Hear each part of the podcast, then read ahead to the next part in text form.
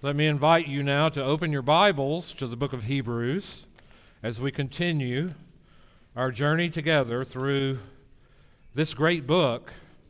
And today's text is the reason why I have not preached Hebrews in all of my ministry before, because Hebrews includes some of the most severe warnings in all of the Bible. And uh, they are difficult to preach uh, not only are they countercultural, but you don't want to make the mistake of leaving someone who has trouble with assurance unsettled unnecessarily. So you pray for me as I attempt to preach this text today, because there's a lot here that we all need to hear, not that we necessarily want to hear, but there's truth here, and we need the truth.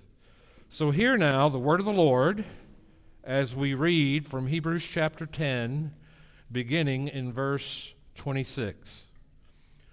For if we go on sinning deliberately after receiving the knowledge of the truth, there no longer remains a sacrifice for sins, but a fearful expectation of judgment and a fury of fire that will consume the adversary.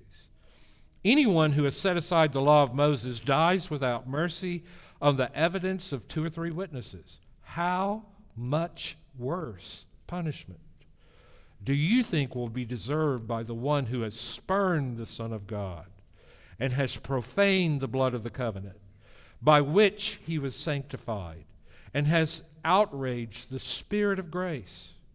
For we know him who said, Vengeance is mine. I will repay. And again, the Lord will judge his people. It is a fearful thing to fall into the hands of the living God. But recall the former days. When you were enlightened, you endured a hard struggle with sufferings, sometimes being publicly exposed to reproach and affliction, and sometimes being partners with those so treated.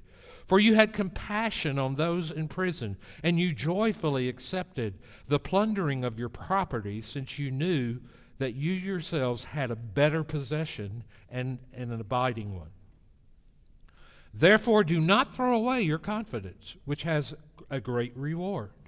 For you have need of endurance, so that when you have done the will of God, you may receive what is promised. For yet a little while and the coming one will come and will not delay. But my righteous one shall live by faith, and if he shrinks back, my soul has no pleasure in him. But we are not those who shrink back and are destroyed, but of those who have faith and preserve their souls. Let us pray. Father, we thank you for this word. It is a hard word, but it is a word all of us need to hear today.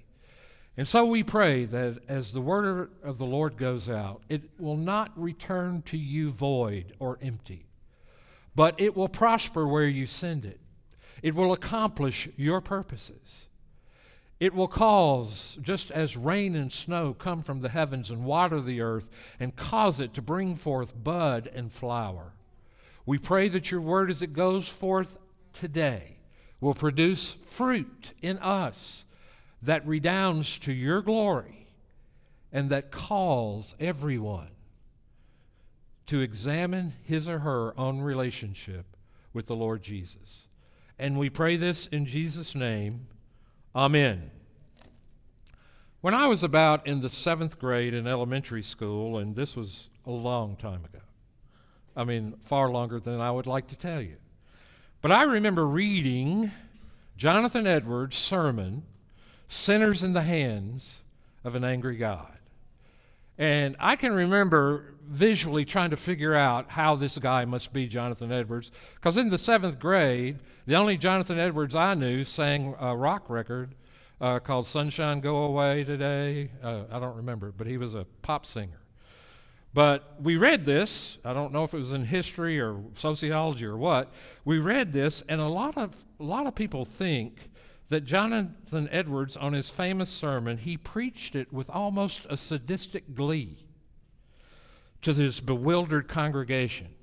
And the presupposition is Edwards enjoyed afflicting his people, and the sermon was preached with a pulpit pounding vehemence.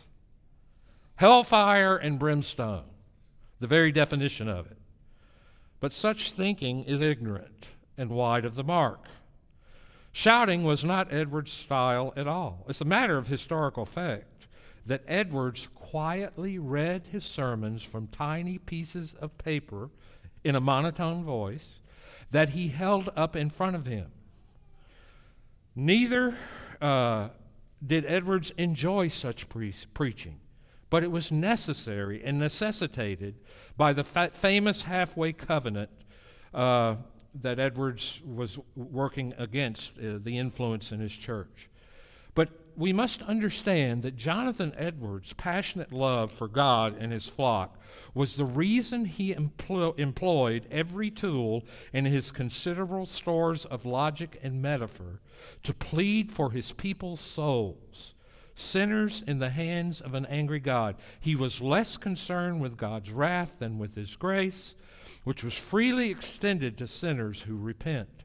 Jonathan Edwards gave his people a whiff of the sulfurs of hell that they might deeply inhale the fragrance of grace. As we approach this text today, I sort of want to jump in the middle and sort of clarify something here. And I want you to look very carefully at verse 26 and the exhortation that's given in verse 26. If we go on sinning deliberately, there no longer remains a sacrifice for sins. And so we have to ask ourselves the question what do you mean? Go on sinning deliberately? How so? And in what way are you talking about me going on sinning willfully or sinning deliberately? What is meant specifically, especially by the phrase deliberate sin? What is the pastoral problem that the author of Hebrews is addressing? Now, getting down to that question is key to our understanding of this passage, and either being wrongly discouraged by it or rightly encouraged by it.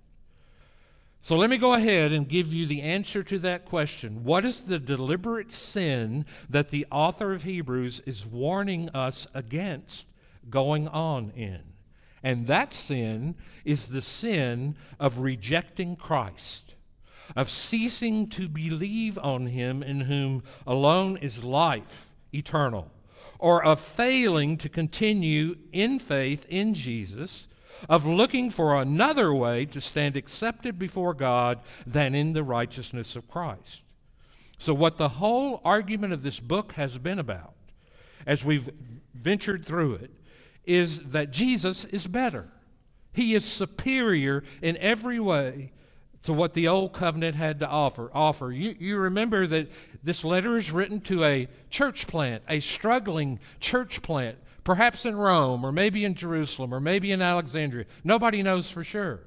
But the church is predominantly made up of Jewish believers, and they're under pressure, and their whole way of life has been turned upside down and they're losing people, and people are, are leaving the church and returning back to the old covenant and Judaism. And so this author is continually coming back to warn these people of what they're doing. And the idea of deliberate sin here is not all of us struggle with sin if we're honest. All of us fall into sin daily. Uh, but the deliberate sin here is a decision, a decisive moment in which I say, I reject Jesus Christ. And I reject him as the way for which I can be right with God. And I turn to some other God or some other uh, idol in an attempt to find the same thing or better. And that's the sin that he is testifying against today. So keep that in your mind. It's hugely important for you to remember and understand this passage. So the whole argument is Jesus is better. So what he's warning against is you deciding that there's something better than Jesus or that there's another way to stand right before God other than Jesus. In other words, failing to put your faith in Jesus Christ and persisting in that unbelief. Now, it's hugely important if you approach this passage thinking it's about someone who truly trusts in Jesus and yet is struggling with some ongoing or besetting sin, you may well be deeply unsettled by this passage in a way that the author did not intend. True Christians are always struggling with some habitual sin. And if that's your struggle today, let me encourage you to reach out and seek counsel for someone to help you with a, a pastor or elders in this church. He's talking about in this passage not discouraging you, but someone who along the way, who once trusted in Jesus, no longer does. They've given up on Jesus. They are looking elsewhere for their hope, and he's deeply concerned about that. And I have to tell you, I'm old enough and been in the ministry long enough to see people do that. I've seen four or five people walk away. Walk away. Just walk away. Renouncing any kind of relationship with Jesus. And so looking away from Jesus is spiritual disaster, and that's what this passage is about. So let's jump right into it. There are a number of things that I want you to see in these verses. Uh, the author of Hebrews utilizes a masterful mix of warnings and promised rewards and human examples in encouraging these believers to persevere in the faith. He employs all three to good effect. He balances here a harsh warning in verses 26 to 31 arguably the harshest in the book, with a gentle reminder of past success, verses 32 to 34, and then he rounds out the whole by calling the struggling community um, back to a life lived in the light of the parousia, or that is the second coming of Jesus Christ. And it follows roughly the same outline as another warning in chapter 6, verses 1 through 20. A severe warning softening of the warning by a reminder of the community's past ministries, and an encouragement to take seriously the promises of God. So let's go then and look at this passage. We've already talked about verse 26, and so we're going to move on. Um, so a person has rejected Jesus, and uh, what remains for this person is anything but pleasant. The writer's mention of a fearful expectation uh, uh, of judgment and of raging fire, images that continue to play off old covenant imagery and also communicates eschatological realities. The concept of fear in biblical literature often describes a human response to the awesomeness and power of God. Here in Hebrews 10, the expectation of a certain judgment is said to be fearful. Much more than a mere feeling, this expectation has to do with an awareness of an impending event God's reckoning with sinners' defiant rebellion against His grace. And so the author describes the nature of that judgment by alluding to Isaiah 26 and verse 11. And this passage suggests, in its original context, a contrast between the righteous who walk in the ways of the Lord and long for his presence, and the wicked who go on doing evil in spite of God's grace toward them. The former look forward to the judgments of God on earth, and the latter belong to the ranks of God's enemies, for whom fire is reserved. And then in verses 28 and 29, he uses an a fortiori or argument. He argues from the lesser to the greater. And he tells us that the, he presents an assertion that his hearers will recognize as unquestionably valid. Anyone who rejects the law of Moses died without mercy on the testimony of two or three witnesses. He's alluding most directly here to Deuteronomy chapter 17, verses 2 through 7. This passage from the Pentateuch proclaims that those who violate the covenant by turning away from the Lord's commands and worshiping other gods must be put to death. That is the punishment to be carried out without mercy. The author of Hebrews wishes to remind his hearers who knew the Old Covenant the extreme penalty for rejection of God's revealed will under the Old Covenant. That, however, presents a lesser of two important situations. The greater situation is being underlined in Hebrews chapter 10 and verse 29. The greater situation, of course, is the rejection of the new covenant high priest and his sacrifice, his offering. Seeing the words, how much more at the beginning of verse 29, those who have turned away from the work of grace accomplished in God's Son are faced with a more serious situation than even the apostates under the Old Covenant era. The new covenant is a better covenant than the old covenant, and the new covenant priest is greater than the priest of the old covenant, and the new covenant sacrifice is superior in every way to the old covenant sacrifices. Therefore, it is logical that those who reject the superior work of God's Son deserve even greater punishment than those who rebelled under an older revelation. Inherent to this argument is the assumption that those who have heard the message of the gospel have a greater opportunity and greater resources for a response of obedience. The rebellion of those who have turned away from the gospel is depicted in terms of three actions graphically expressed. They have trampled the Son of God underfoot. The metaphor of trampling on someone was used in both classical literature and the Greek of the Old Testament as an image of utter disdain. It is like spitting in someone's face. Spitting in someone's face. Those who have rejected the gospel have shown the lowest form of contempt, not only for a set of teachings, but for the very person of the Son of God. The rebels have treated as unholy things the blood of the covenant the word translated unholy, koinos, can mean common, defiled, unclean.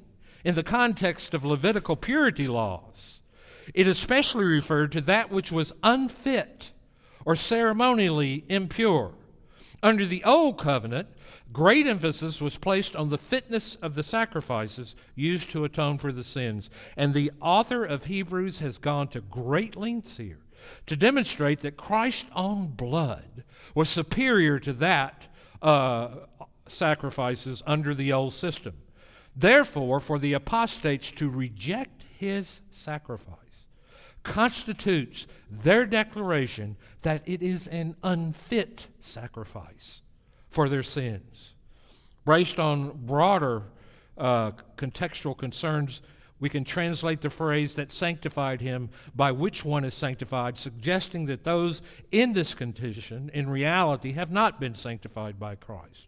Those who have truly been sanctified or set apart by the offering of the Son of God have been perfected for all time. And then the third image those rejecting Christ and his sacrifice have insulted the Spirit of grace, caused him outrage.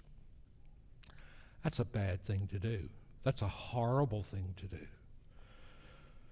During Jesus' earthly ministry, we know that there were those who rejected his work and his words, suggesting that his power originated with Satan rather than with the Holy Spirit.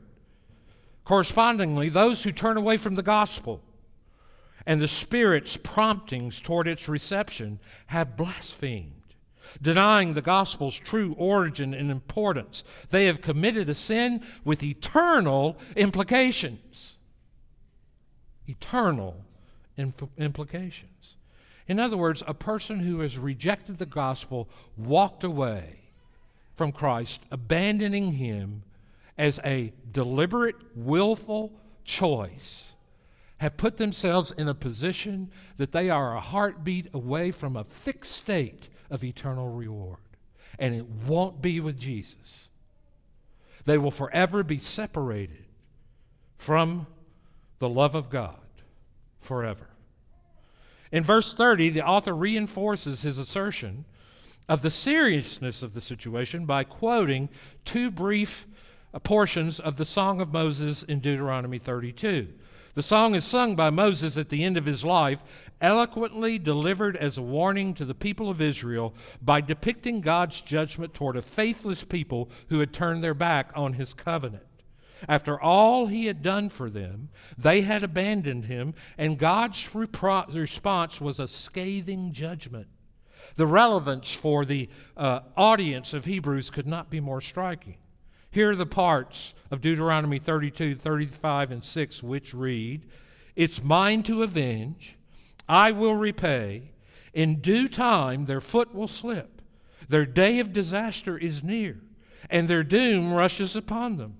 The Lord will judge his people and have compassion on his servants when he sees their strength is gone and no one is left slave or free.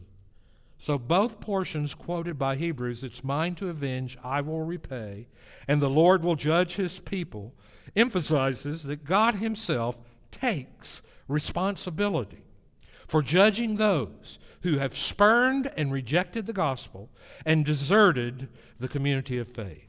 And so the author, in a very terse way, concludes it is a dreadful thing to fall into the hands of the living God. The word translated fearful or dreadful is phoberon, phobos, which means fear, but it communicates the idea of more than just fear, it's terror. And it's placed for emphasis as the first word in the Greek sentence. To fall in the hands of God speaks both of God's awesome power and the helplessness of the recipients of judgment. There exists no means of escape for those who have willfully rejected the grace of the living one, our Lord Jesus. One of C.S. Lewis's favorite images that I like, or one of my favorite of his, is that God is not a tame God. He comments on Aslan, the great beast, the figure of Christ in the Chronicles of Narnia. He's not a tame lion. The deep growl, the severe mercy, the uncompromising, firm, but smiling gaze. When Aslan speaks, no one in the story can question who is in charge. When the lion speaks, not only one gets the sense, but one knows that nothing more needs to be said. This is really the way things are. And not only will they not be in change, indeed they cannot. For we have bumped up against a greater reality than ourselves and our particular perspective. He is the Lord, and He does as He will. He calls children from another world when and to where He desires. He vanquishes foes in His own good time.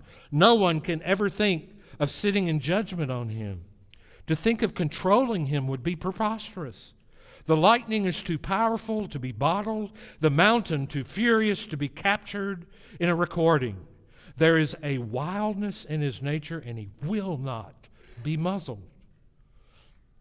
The living God has cosmic sized, power laden hands and is dreadful indeed. He will not be tamed by our postmodern repulsion for truth, nor by our aversion of the concept to judgment. We must adjust ourselves to Him or face the consequences. The great foolishness of walking away from the gospel, judging Christ is insufficient, lies in this. He has no greater means for dealing with sin. The sacrifice, his work upon the cross, is the best work and only work for dealing with our sins. And all other means are by nature inferior. Those who walk away there's no hope. None. They are hopeless. And I'm not just giving you a heavy dose of nihilism, I'm giving you some truth. There's no hope. Outside of Jesus Christ, no hope. I wouldn't encourage you to have any hope outside of Jesus Christ. Some of you have been looking for hope forever. It's the next big thing in your life. The next thing, if I can just get a better job, if I can just find a better church, if I can just listen to a better preacher if I can just find better people to hang out with, if I'd married a better person who was smarter or richer or more influenced, if I can just retire and get out of the rat race, if I can just move to that cabin I have up in the mountains and live out my days with nobody bothering me. There's no hope in any of that. None. Zero. Less than zero. None. The only hope we have is in the blood and righteousness of Jesus Christ. And forever means forever and ever and ever and ever and ever and ever ad infinitum.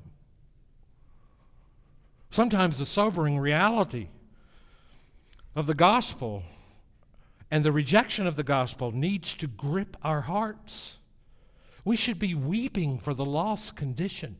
We should be broken for those who are broken and rejecting Christ. It is a fearful thing to fall into the hands of the living God. Now, he doesn't stop here. It's like he gives the most severe, harsh warning in all of Hebrews. But look at how he abruptly changes in the next set of verses. He says, But recall the former days when, after you were enlightened, you endured a hard struggle with. So, so he says, Let's go back and look at your life for a moment. Let's remember the past. For the author of Hebrews now encourages his listeners to remember. And he uses their own past commitment as a basis for hearty encouragement. Now, the author is not doing what I learned in Louisiana that people do. It's called crawfishing. You ever heard of somebody crawfishing? Crawfishing is when you make an adamant, declarative statement and then you spend the rest of your time backing up. You know, uh, he is not crawfishing. What he's rather doing is he knows these statements ought to scare the liver out of you. And so he comes back to try to encourage this suffering, struggling flock because he loves the people. And he challenges them to remember those earlier days after you receive the light, pinpointing the time frame of their experience of receiving the gospel for the first time. The assertion that they stood their ground in a great contest in the face of suffering speaks of a time of great, perhaps an even unusual trial the word contest, athlesis, from which we get the word athlete, connotes not just a challenge but a difficult struggle. Some New Testament scholars be, believe that the expulsion from Rome under Claudius in 49 AD as a possible identification of this experience. Excuse me, it's AD 49. Somebody will surely point that out to me. And the experience provided in these verses matches the circumstances we know from the time specifically, and I just want to go over how he tries to encourage this congregation by looking at the past. He says, You had endured at least four forms of ill treatment. You had faced public ridicule and persecution. The verb rendered publicly exposed, theatrizo in the Greek, from which we get the word theater, means to bring up on a stage. And the language took it uh, as a figurative meaning to make a public spectacle of. They had been made an item of derision in public, both by insult and persecution, both by verbal and physical abuse. Moreover, even when they had not been the objects of such abuse, they felt the pain of identification with those who were so treated. And this solidarity extended from the public square to the prison cell as the listeners sympathized with those incarcerated. The idea of being affected by the same suffering, the same impressions, the same emotions of another person. It is compassion put in action by one rendering aid to somebody in absolute dire straits. Finally, they joyfully accepted the confiscation of their property if the eviction from Rome in AD 49 is the social setting behind the author's reminder, the confiscation of properly, property attending such an eviction would be in mind here. At various times in the first century, Jews were publicly abused as a group, and after being evicted from their homes, they witnessed widespread looting of their properties and possessions. Now, if it was me, and you kicked me out of my home, you evicted me, I don't think I'd hang around to watch you run off with my stuff and loot it. I don't think I could be gracious in that regard. But these people, listen, these people are showing the reality of their profession by the way they responded to suffering. And so do you. So do you. Some of you are suffering greatly right now. Some of you are going through such hardship, you find it hard to put it in words. Some of you have been abandoned. Some of you are physically uh, struggling today. Some of you are, are mentally confused and struggling. Uh, some of you are spiritually feeling darkness rather than light. And you're going through intense suffering, whether it be physical, emotional, spiritual, rejection by others, persecution for being a believer. You're experiencing it. And you think, because of the dialogue that goes on inside of you, that you're not bringing any glory to the Lord. But if you hold up under it by His grace and by His Spirit, He gets great glory to Himself out of it. I have looked at some of you as your pastor and said, How in the world can that person put one foot in front of another every day?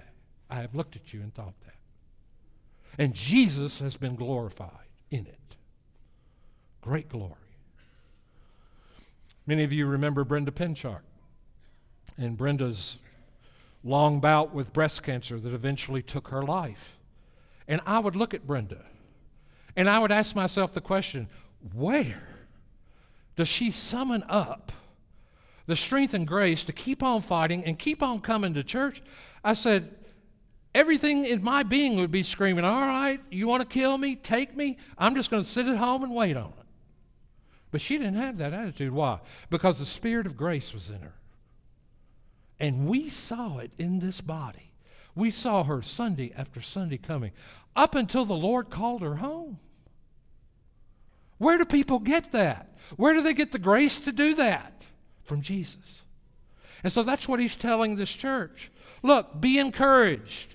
You've been through a horrible time, you've been through a hard time, and you've joyfully accepted what I've brought into your life. And he said, So, such a present example of the attitude of joy in these circumstances shows that you celebrate a greater reality than those immediately observable. The hearers had joy in the midst of persecution because they knew they had better and lasting possessions. and that they had promises by virtue of their identification with the Lord of so much more than they have here.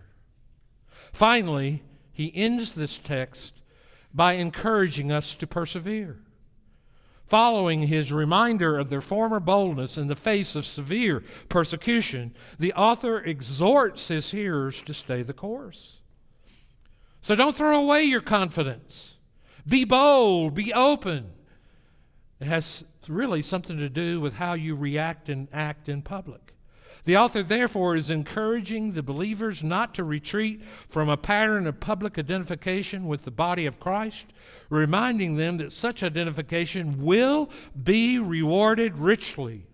The reward, however, comes to those who accomplish God's will by persevering, persevering, excuse me, in their public confession. I've tried to think of a good definition for perseverance for years. And the best one I've been able to come up with is stick to itiveness. Sticking to it. Sticking to it. Adhering like glue, velcroing, sticking to it. You get knocked down, you get up again. You get knocked down, you get up again. It's sticking to it. And of course, those who are knocked down and get up again do so because God is preserving them. The Holy Spirit is actively empowering them to get up and do it again. But he concludes verses 37 and 38 with a quotation found in two Old Testament texts, one out of Isaiah, one out of Habakkuk. Uh, they focus on the contrast between the righteous who live by faith and the wicked. The two passages were brought together by the author of Hebrews by virtue of their common reference to the coming of Christ. In the Isaiah passage, it is the Lord who is coming, the day of the Lord, to punish the wicked. In Habakkuk, it is the revelation of judgment that will come, both to reward people who live by faith and to deal with the unrighteous. And they both carry strong overtones of end times. Especially Isaiah speaks of both resurrection and comprehensive judgment. The Habakkuk passage also lends itself for application to the second coming of Christ since it speaks of the end. Originally, that prophecy concerned the destruction of Israel at the hand of the Chaldeans. The Lord instructs the prophet to write revelation on tablets and assures that though the fulfillment lingers, It will surely come at an appointed time. And so Habakkuk follows with a contrast between a wicked person and a, who has a crooked soul and the righteous one who lives by faith. And the longer I live, the more I'm beginning to understand faith is everything. Why is faith everything? Faith is not really something I conjure up. It's not a work I do. It's a gift of God. But faith is everything because by faith I have access to Christ and all the benefits from Him. By faith, I can rely upon the power of the Holy Spirit to enable me to persevere. How do you go on in the Christian life? By faith. You begin the Christian life by faith in Jesus. You continue the Christian life by faith in Jesus. You endure in the Christian life by faith in Jesus. Sinclair Ferguson says, We persevere through faith and never apart from it. Perseverance in the Christian life is always through faith. By faith we live, by faith we're saved, by faith we live, and so He's given us a key for persevering in the Christian life.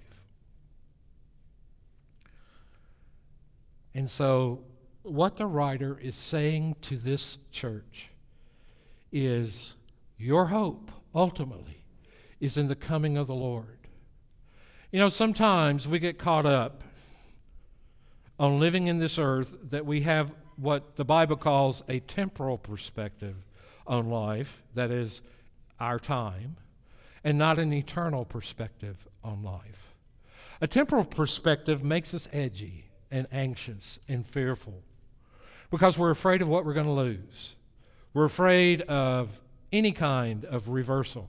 We're afraid of any kind of, you know, as, as I watch the media, as much as I can stand it, I can hardly stand it. But as I watch what I can, one of the things that's standing out to me is the increasing antipathy or hatred of our country for Christians. Persecution is coming. It's coming. And then we will have to decide what's most important for us. Are the temporal things we enjoy every day, and we enjoy having a good life, and there's nothing wrong with enjoying having a good life, but if it's taken all away, can you still enjoy Jesus? Can you still enjoy life? I'm beginning to sense that there's going to be a, a hard and fast drawing line between those who really love Jesus and those who are playing games, who are here for the benefits, who are here looking for their best life now. I think we're going to see an increase in persecution. And I think what we've got to do, what we've got to learn to do in every situation, whether it's weal or woe, got to keep your eyes on Jesus.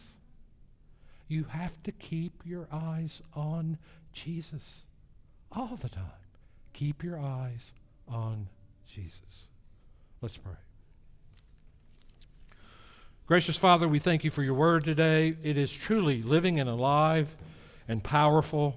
We pray that it'll work its way into our hearts, that the seed planted today will grow, bring forth bud and flower in our lives. And may it be a testament to your grace and your goodness. And now, Father, as we continue worshiping you today, may we do so by giving generously in response to your unspeakable gift. And we pray in Jesus' name, amen.